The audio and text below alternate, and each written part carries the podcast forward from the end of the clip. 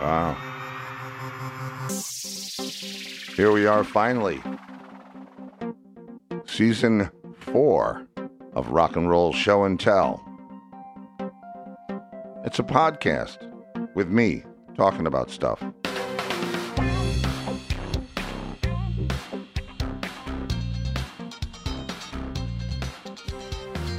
Talking about stuff like rock and roll. And I don't mean, you know, talking about the art of rock and roll or talking about the lifestyle and the commitment to a life of rock and roll. Now that's probably means a lot of different things to a lot of different people, but rather than go into that and try to define it, I'll just talk about my experience, because I didn't really realize for the longest time how unique my experience was. I thought everybody could do this if they wanted to, and but it wasn't even that conscious. I discovered music. I can't remember my life without it. My mother played piano. There was a baby grand piano in the foyer. I used to sit on the pedals and rumble all the lowest notes and then put my head against the soundboard and listen to the vibrations. So that's a partial excuse for how I wound up here. But where is here? Well, here today is in the control room of my recording studio. I have I don't have a 747 commercial airliner. I have a G6 personal consumption, do what you need to do studio, and I love it here. And at present, as I'm doing this episode 1 of season 4, I'm in the process of doing the collection for Oxumed, which is the John Entwistle Rarities collection, Oxumed Volume 2. So there are, you know, I'm in here doing that, listening to versions. And it's really weird, because when you do a record like this, especially when your partner or, you know, or your bandmate is no longer there to put in his extremely valuable input, you're kind of left on your own to fly on your own. And so there are different versions of songs. Like we're taking songs from the live tours, and I have live tours going back that for this particular project from 96 to 2001. So I'm trying to pick something from each era, but I'll have more than one performance, obviously, of the same song if we're doing pick one. If we're doing cell number 7, which we don't do, we never did, but if we're doing that, obviously it's going to sound different, and we're going to perform it better or not as well or longer or funnier or louder tomorrow night than we did last night. That's just the nature of playing live. So the thing that's kind of tasking about this is you listen to a song, and especially if it's, you know, one of the Live at Leeds things, which I'm using some of the I think I'll use, if I didn't use it already, it's hard for me to remember the track list from Volume 1, but probably Young Man Blues, because we had just some blistering versions of it, and we never did it the same way twice. It was always just, I'll see you out there, and we would just go. So the challenge here is, which version do I use? Do I use the one where we played our asses off, but it really didn't sound as good as the one where we sounded amazing, but we weren't quite hitting on the, you know, hitting the thing out of the park? It's tough. And then you'll get a track that's 8, you know, however many minutes long, 10 minutes long, and you listen to the whole thing, and you'll be for sure this is the one I got to use, and all of a sudden you'll hear or some other obnoxious thing that says, you know, or somebody hits like a amazing mistake or breaks a string. So that's an interesting part of what, you know, what I'm doing today or in my musical universe. But the musical universe, man, I mean, if you're a part of it, you already know it. It doesn't mean that you're that you have your wings, but if you're part of it, you already know. When I was in elementary school, kindergarten, I went to Mamaroneck Avenue School, which is an elementary school in White Plains, New York. And we were going to have the high school band come to play for an assembly in our auditorium. So it was all, and this was kindergarten through sixth grade, and before you went off to junior high school. And so I had not heard live music before. I had heard plenty of music in my house. There was always, my mother was playing piano, my mother or my brother were playing records, or there was something maybe that had music on the TV, but there was always music in my house. And so that seemed pretty normal to me. I didn't really think about, wow, does everybody have this or does everybody not have this? It's just, it was always there. And as I look back over the years at the things that I did or the things that I heard or were a part, whatever it is, I can see how all the pieces of it fit together and how amazingly destined it was to be. So going back to this this elementary school thing, the high school band comes, and it's the first time that I hear music in a live room with that, you know, and you know what a high school or a school auditorium sounds like. It has that big, echoey, huge sound, you know, the ambient sound. And if you're sitting in the back, which we were kindergartners, so we got the, you know, we were in the peanut gallery, you really got the benefit of that amazing reverb. So the band is tuning up, which I had never heard before that. And you know, when you hear it in a movie, it's that thing where everybody's getting their act, their violin or their cello or whatever in tune. And this happened to be the band. Like there's the orchestra, which is a lot softer sounding, I think. And then there's the band, which has a lot more brass and is a lot more attack. So this was the high school band. Anyway, short story short, then it could be very long, but the short story is, the minute the drums started playing, I turned to my friend Janice, who was sitting right next to me, and I said to her, I don't even know why, I said, that's what I'm going to do for the rest of my life. And I never thought about it again. And Janice, as it turns out, I'm now in Southwest Florida, and so is Janice. She's down another half hour from us in Naples, and so we see her. And, you know, we do have the internet, so obviously you're in touch with everybody. But she came to an event that I was doing, and we talked, and she reminded me of that day. And she said from that day on, I was walking around with a pair of drumsticks in my pocket. Now, this is, you know... primary school, kindergarten, first grade. I mean, that was it. So in my school back then, you couldn't sign up for lessons. You couldn't be in the band or get lessons until you were in fourth grade. So, and, you know, the time can't go quick enough. Now, I got the drum set, you know, that we all get when we decide we want to hit things with a stick as children, and I got that for Christmas.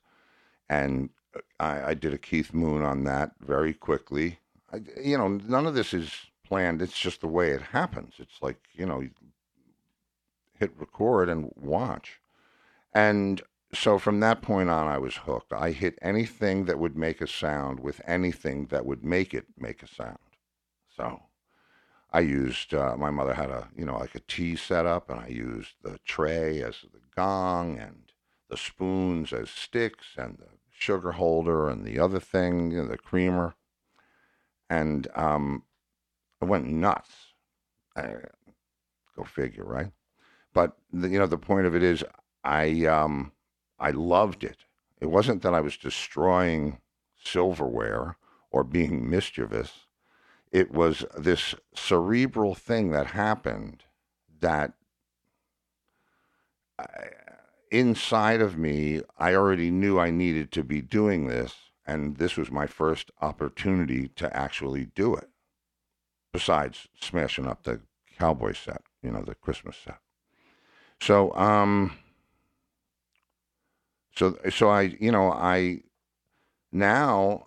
think my mother, the following Christmas or maybe the Christmas after that, I got a snare drum and a hi-hat, because lucky for me, my mother's sister was dating a guy who happened to be the chief of the New York Fire Department at the time, but he was also a big band leader. So, and he would eventually be my uncle. So he was a big band leader because he was the drummer. So in the beginning, it's cute that Stephen wants to play drums, and we'll go see this, and Uncle Bert will tell him what he needs to know. So anyway, I get a hi-hat and a snare drum. This is what I now have. This is my drum set. I don't have a kick drum. I don't have any crash cymbals. I have a hi-hat, which is the thing that opens and closes with your left foot if you're righty, or your right foot if you're lefty, or any foot if you're Billy Cobham. And I have to make this work. So I do. I mean, no matter what, I've got sticks. I have a skin and some brass stuff. Let's get started.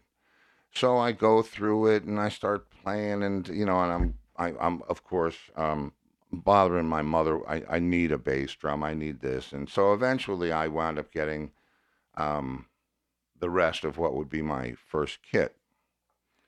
The problem was we lived in garden apartments, and they frowned on drumming from the neighbors. And of course, I would tell my mother, "Oh, don't worry, I won't play while you're at work." So we got evicted from there. But it was always a part of my life. And the odd thing was that about the same time that I was discovering music, my friend was discovering, or had already discovered, music, because he was playing accordion. And that was his instrument. So you got a hi-hat, a snare drum, and an accordion. But that's where it started.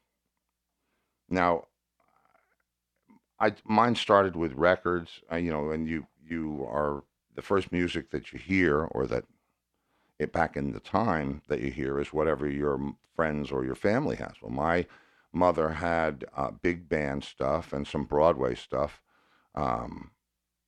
West Side Story was just huge for me. It's the first time I ever heard a curse word on a record, which I had to play that 100 times. But the scale, the tritone scale that they used to do the music, the syncopation, the dance, the whole thing of that entire production just got to me. And it's odd, because later in life I would go on to know some of the people that were involved in that. But it stuck with me, as so did Sergio Mendes and Brazil 66, which was my brother's time. He was, I guess, an Elvis, guy, but he didn't want to be that obvious, so he was digging Johnny Mathis and Brazil 66, and I don't know, so there was that stuff. So I enjoyed the big band stuff, my mother's stuff, more, because the drums were so important. Anything that the band did, it did along with the drummer, or the drummer did it along with the band. Either way, you could feel the connection between those two things. And when I would see that, or when I would hear it, it would be like, wow, how, I need to do that. So we meet another friend, and this is still, first years of elementary school. We meet another friend, actually he's a neighbor of mine in the building that I was living in. This is before we got evicted. We're going pre-eviction here. This is 19 whatever it is, pre-eviction. And my other neighbor, was a trumpet player. He had a trumpet. And he, you know, I mean, that's pretty cool. And his dad, as it turned out, was a jazz musician, and he was a pro.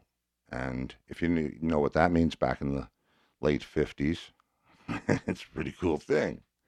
So here we are. We've got an accordion, a snare drum, hi-hat, and a trumpet. But we need a name. So we get a name. And I imagine that his dad helped us come up with the name, because all of a sudden one day, and it's weird when you're in a band, like one day you're nothing and then the next day something happens and it's like, oh, okay, we're that now. And so one day we were the Continentals. Now this is going back, this is pre-Beatles, this is back. This is when playing at a junior high school party for me was like playing the garden. But what do you play when that's your, you know, when that's your instrumentation? It's not easy. So I don't remember the whole playlist. I do know that we did the Saints Go Marching In, and we had an original song, which blows my mind, that we called the Continental Theme. And I guess it was based on some kind of I wouldn't know it unless you played it for me and told me what it was. But it was probably based on some jazz formation that Jan's dad passed down to him, and Dave and I learned it, and we made a song out of it. And I can't even imagine what else we were playing. I don't even know what was out at the time. Probably we were very much into Motown, so, you know, it could have been that too. But, you know, it's weird where your musical influences come from. And so from the Continentals, which I guess is what you would call the first band, you're not thinking about money. You're not really thinking about girls. If you're as young as I was, I mean, I always thinking about girls, but it's not, this is like you've discovered something and you're not sure whether to tell anybody else about it or not, because it's pretty freaking cool. But you don't even, for me, I had to do this thing. It was like, I don't know, whatever the thing is that you have to do. You have to have that slice of pizza, or you have to kiss that girl, or you have to drive that car, or you have to, whatever it is, it's this innate thing. I had to play drums.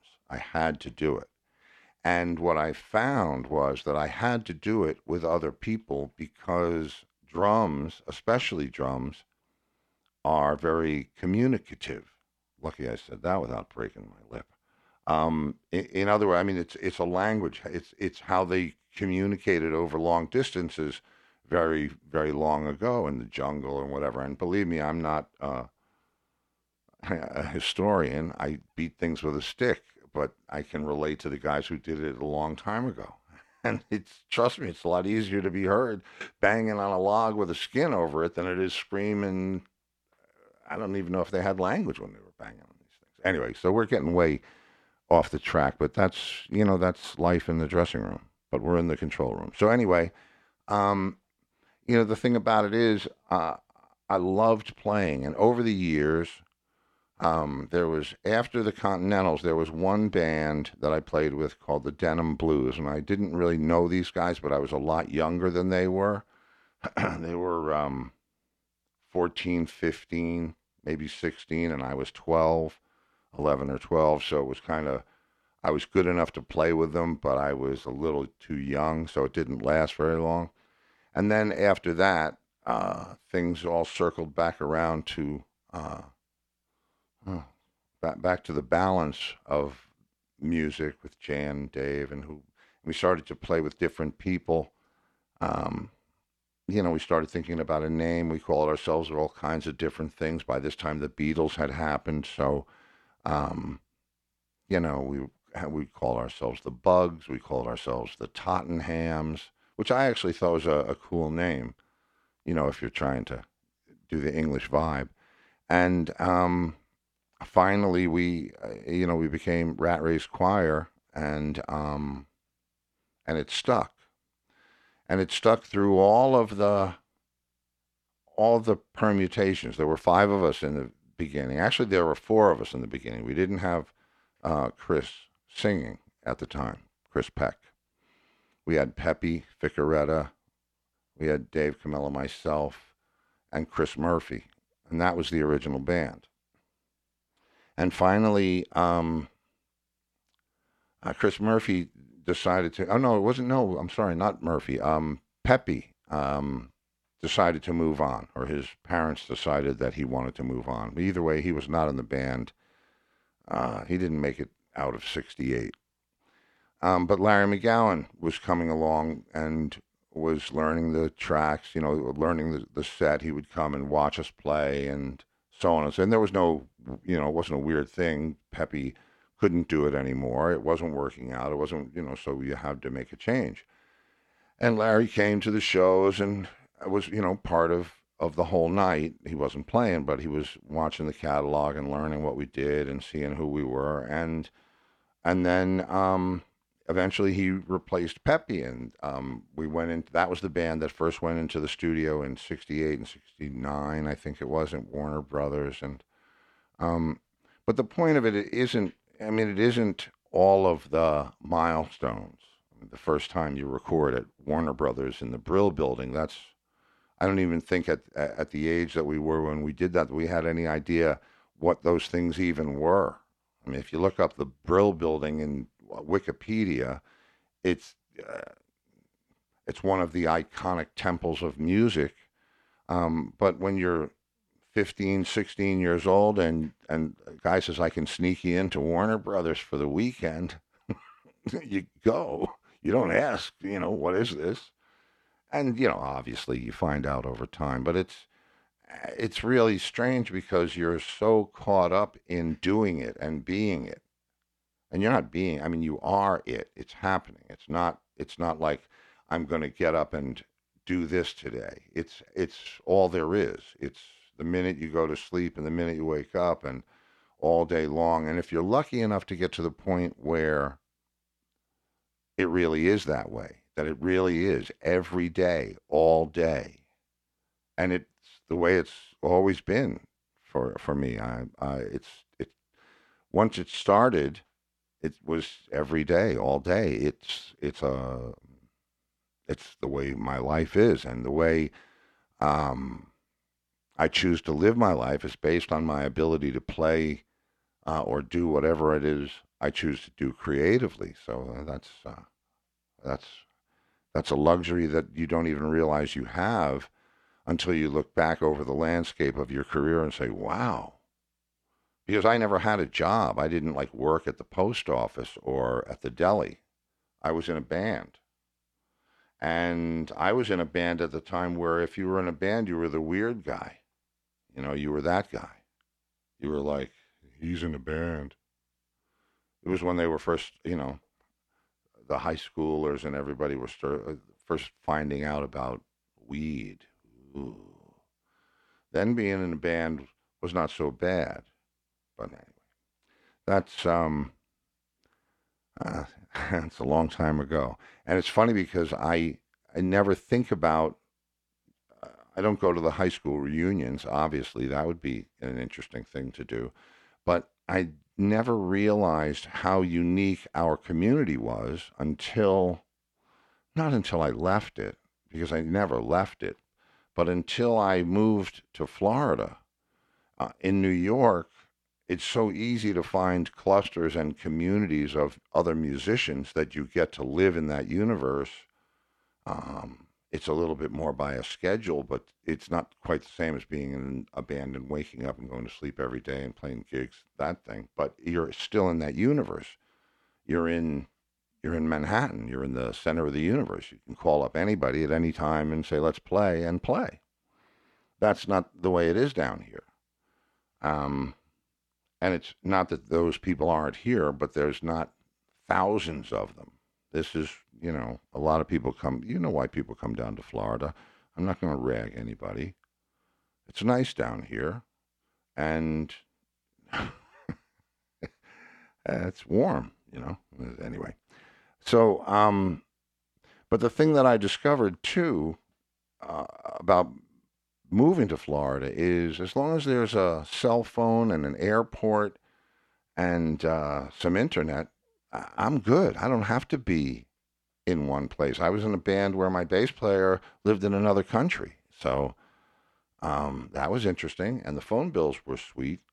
But I don't know, man. I guess the thing... I was talking to my cousin Debbie today, and she said, I always remember you reinventing yourself. And the thing about that is if you want to stay in this business and you're not lucky enough to be Elton John or Rod Stewart or one of those guys with a lifelong career that, spans from your teens and you're still doing it. If you're not one of those guys, you have to reinvent yourself. You have to be flexible. You have to be able to say, yeah, I can do that, whether you can do it or not. And then by the time it's time to do it, you better know how to do it. And not only better you know how to do it, I'm not going to check that grammar. You better know how to do it better than anybody else in the room. So don't say it if you can't do it. But I always say it. It's just part of what it is for me. So I've got this album. I'm happy about doing that. I'm driving myself nuts about the sound. And I have the new band. I don't know if you're new to the whole rock and roll show and tell universe, then you may or may not know that I put a new band together in addition to all the other ones that I've had, even up to COVID. This is a brand new one. This is a post-COVID project. So, we just got our, we just scheduled a bunch of shows. Our first show is going to be in Cape Coral. And, I'll drop the details. I don't want to turn this into a PSA, but the point, I guess, of this whole